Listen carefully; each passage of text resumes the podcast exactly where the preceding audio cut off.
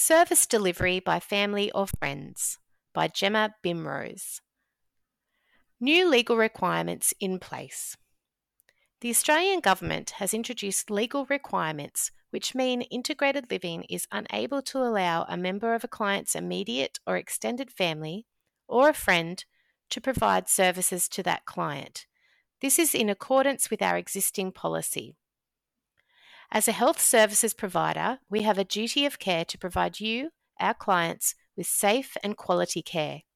Your interests, health, safety, and well-being are our priority, alongside complying with any law that applies to us. What does this mean for you?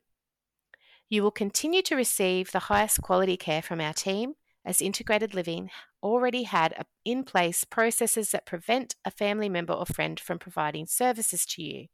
However, if for some reason a family member or friend is providing services to you that may not be known to us, be it one of our staff or through one of our suppliers, we ask that you kindly let us know via our customer service centre on 1300 782 896.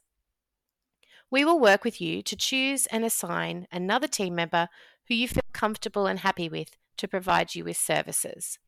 If a family member or friend is supporting you in addition to services provided by us and they are eligible, they may apply for a carers payment via the Australian Government.